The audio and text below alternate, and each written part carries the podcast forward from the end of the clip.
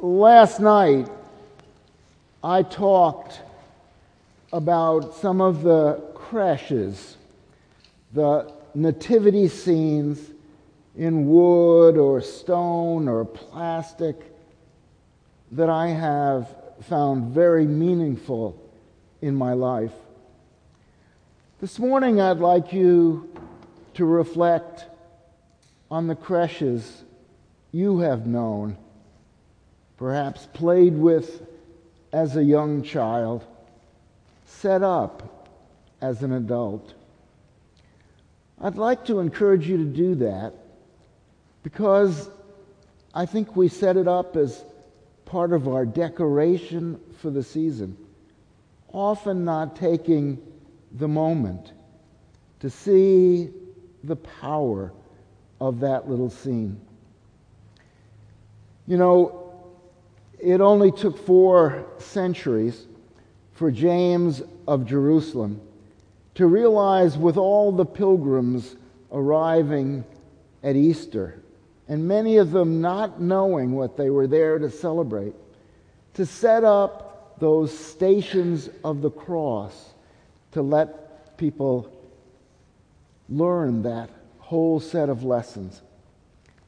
Amazingly, it took until the 12th or 13th century when St. Francis put together the first reimaging of this scene. I'm sure the animals would not be there if it had not been St. Francis's creation. So think for a minute about the creches you've known. What do they tell you? What I see first is the statement that God is with us right in the midst of our lives, right in the midst of maybe not the prettiest part of our lives, but God is there.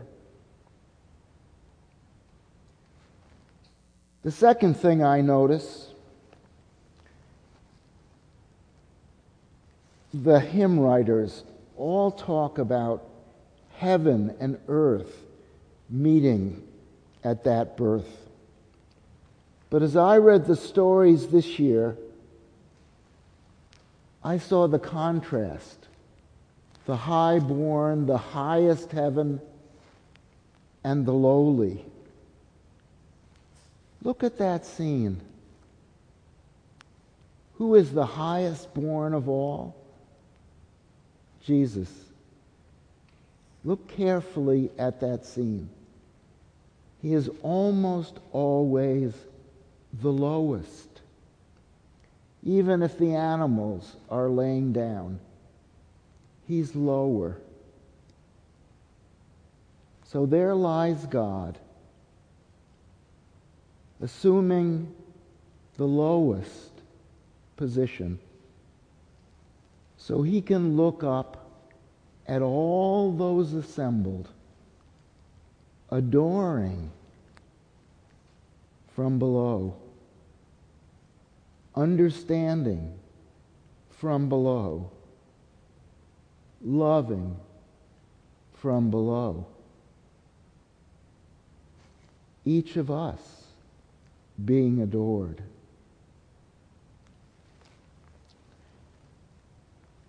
In many of those scenes, there is a star.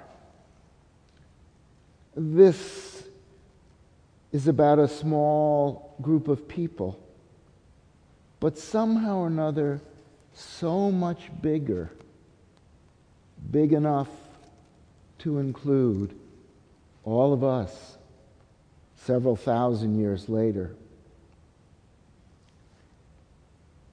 And then, look at that small gathering. It's really fascinating.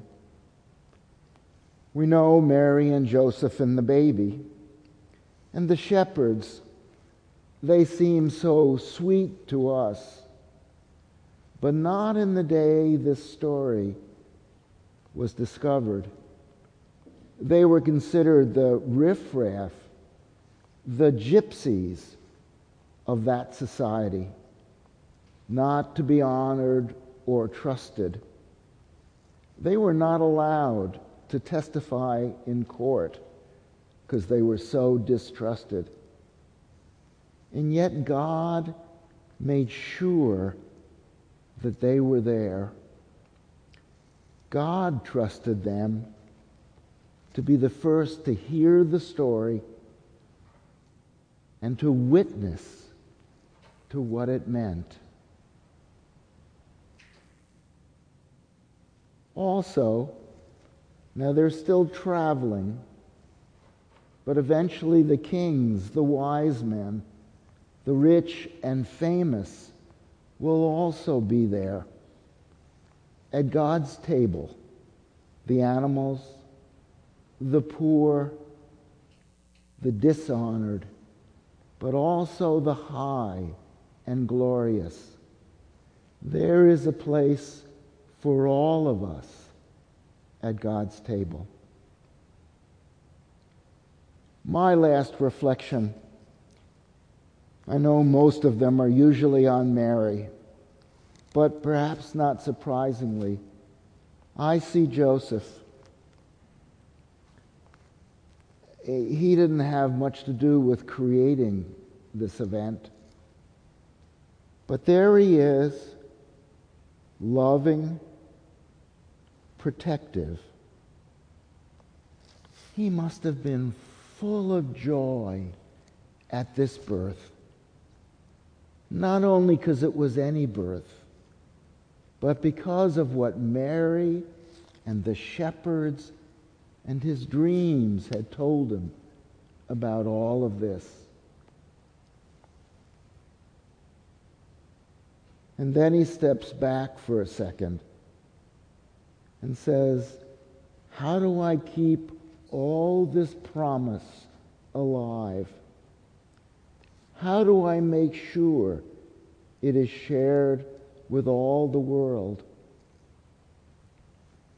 That's your role and my role. Helping it stay alive and sharing the joy, the peace, the love. In the name of Jesus Christ our Lord.